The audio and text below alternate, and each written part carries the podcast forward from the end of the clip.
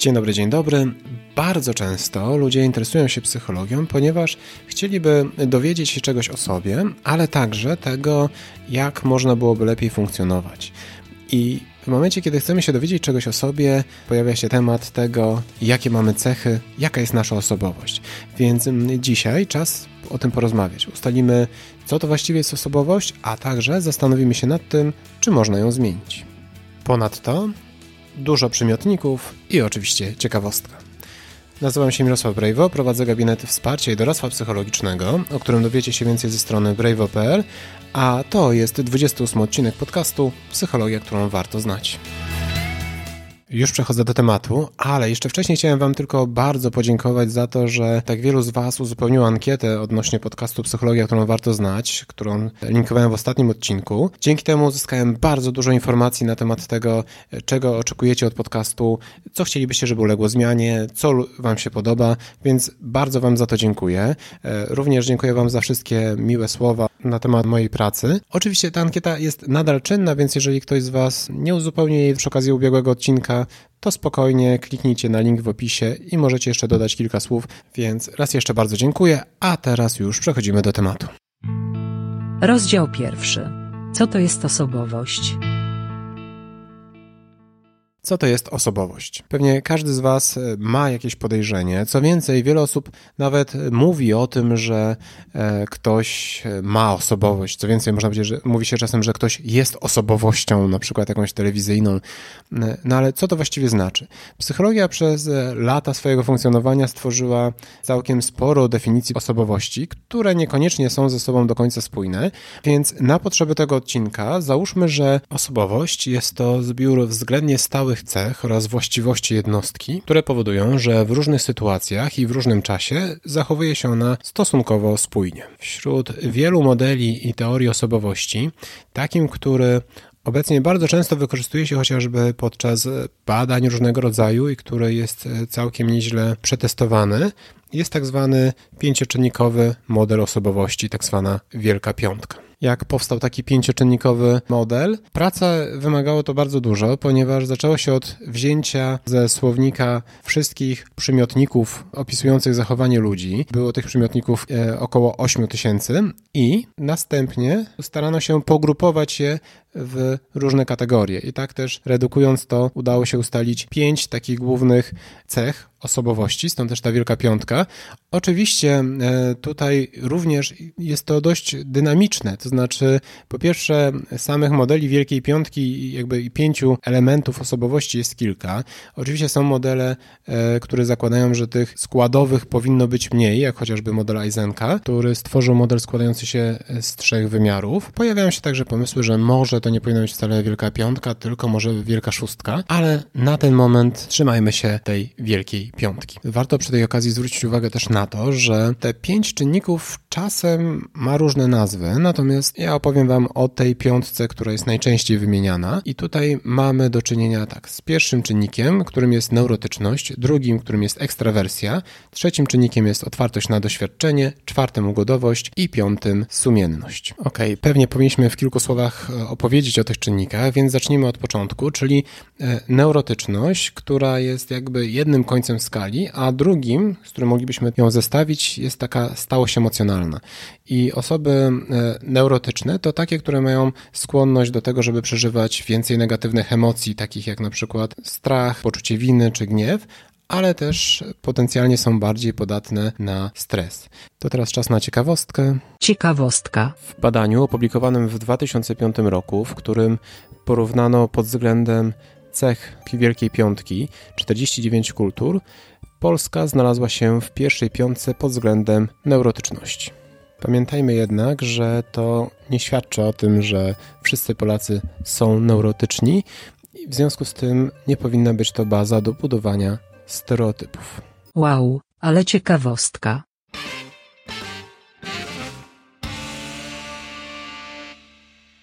Natomiast jeżeli chodzi o ekstrawersję, to przeciwnym biegunem jest introwersja, o której zresztą już mieliśmy um, odcinek, um, jak sobie z tym radzić.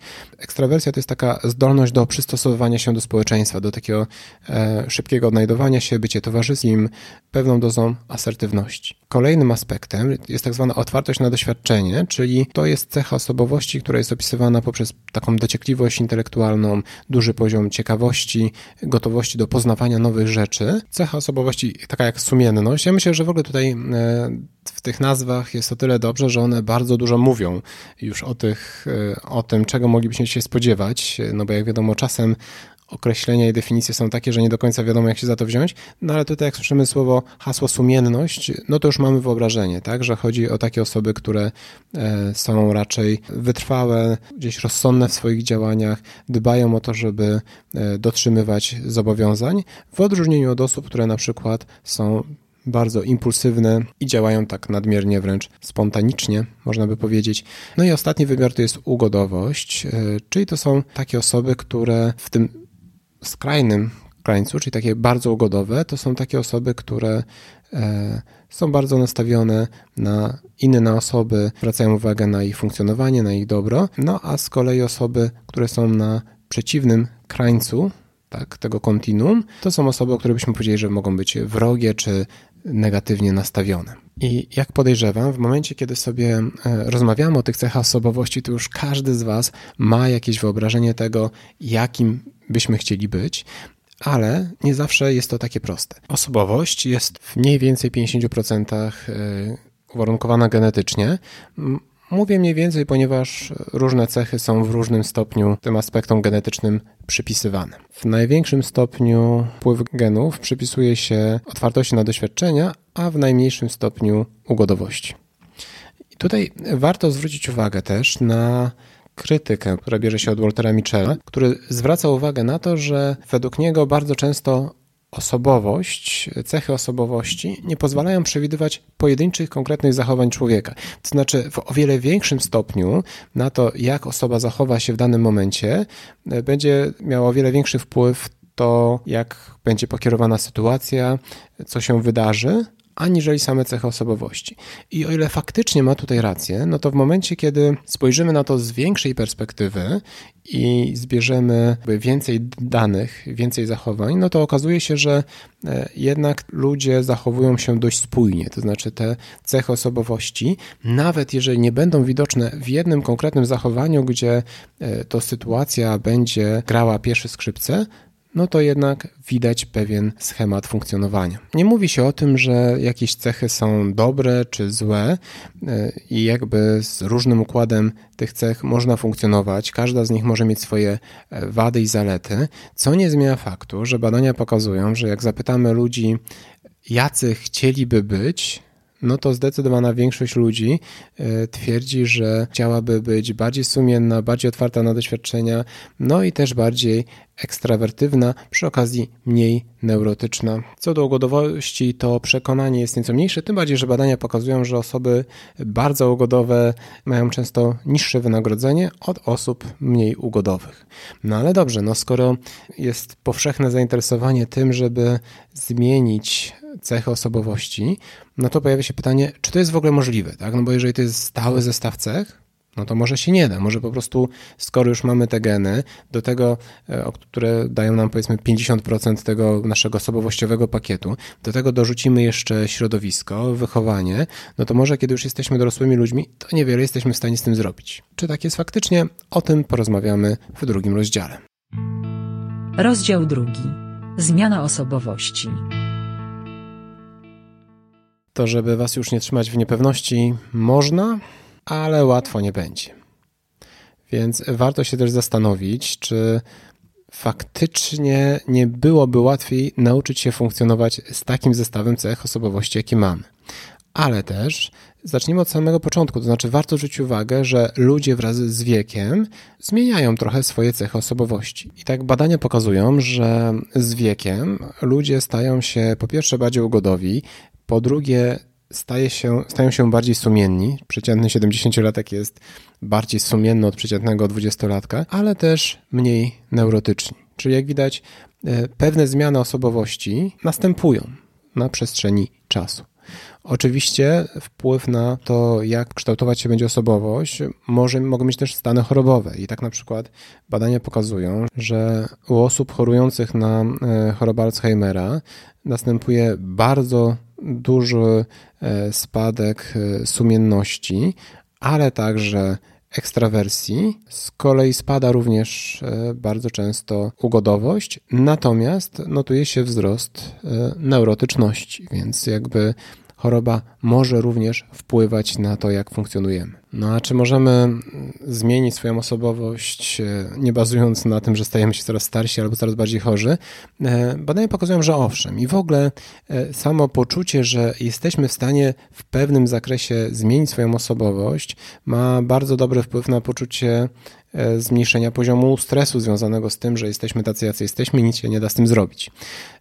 Natomiast te zmiany często są bardzo czasochłonne i wynik wymagają w takim najprostszym zakresie robienia pewnego rodzaju eksperymentów, to znaczy dawania sobie okazji do tego, żeby spróbować funkcjonować troszeczkę poza granicę naszych cech osobowości. Czyli dla przykładu, jeżeli mamy niewielką otwartość na doświadczenie i chcielibyśmy popracować nad tą cechą, no to raczej nie idźmy w jakieś totalne skrajności typu biorę plecak i jadę gdzieś w nieznane, ale na przykład próbowanie nowych potraw każdego dnia czy raz na jakiś czas może spowodować, że z czasem na tej skali zaczniemy się też przesuwać. Tak, idąc dalej, jeżeli chcielibyście być bardziej nieco ekstrawertywni, no to warto sobie zaplanować takie okazje, żeby móc porozmawiać trochę więcej, żeby też niejako przekonać się, że jest to możliwe. Natomiast musicie zwrócić uwagę na to, że jest mała szansa, że uda wam się w bardzo dużym stopniu poprawić swoje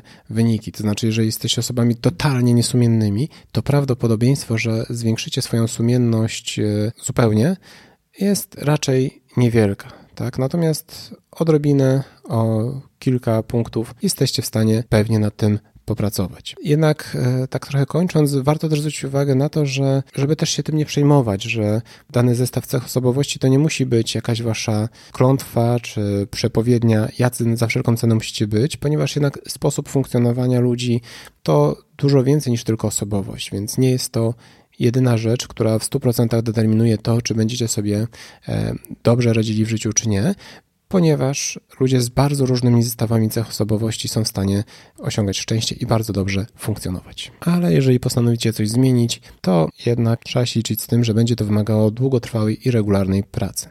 Jak zwróciliście uwagę, nie poruszyłem tutaj tematu zaburzeń osobowości, ponieważ myślę, że to jest wątek na jeden z kolejnych odcinków. Podsumowanie. Osobowość jest to zestaw względnie stałych cech, które powodują, że nasze zachowania są spójne na przestrzeni czasu. Jednym z najpopularniejszych modeli osobowości jest tak zwana Wielka Piątka, która zakłada, że mamy pięć głównych czynników osobowości, to znaczy otwartość na doświadczenie, neurotyczność, sumienność, ekstrawersję i ugodowość. Cechy osobowości, jak pokazują dzisiejsze badania, wbrew temu, co sądzono wcześniej, można do pewnego stopnia modyfikować, ale będzie wymagało to bardzo dużo wysiłku i nie oczekiwałbym gigantycznych zmian, natomiast osobowość zmienia się tak czy inaczej wraz z wiekiem.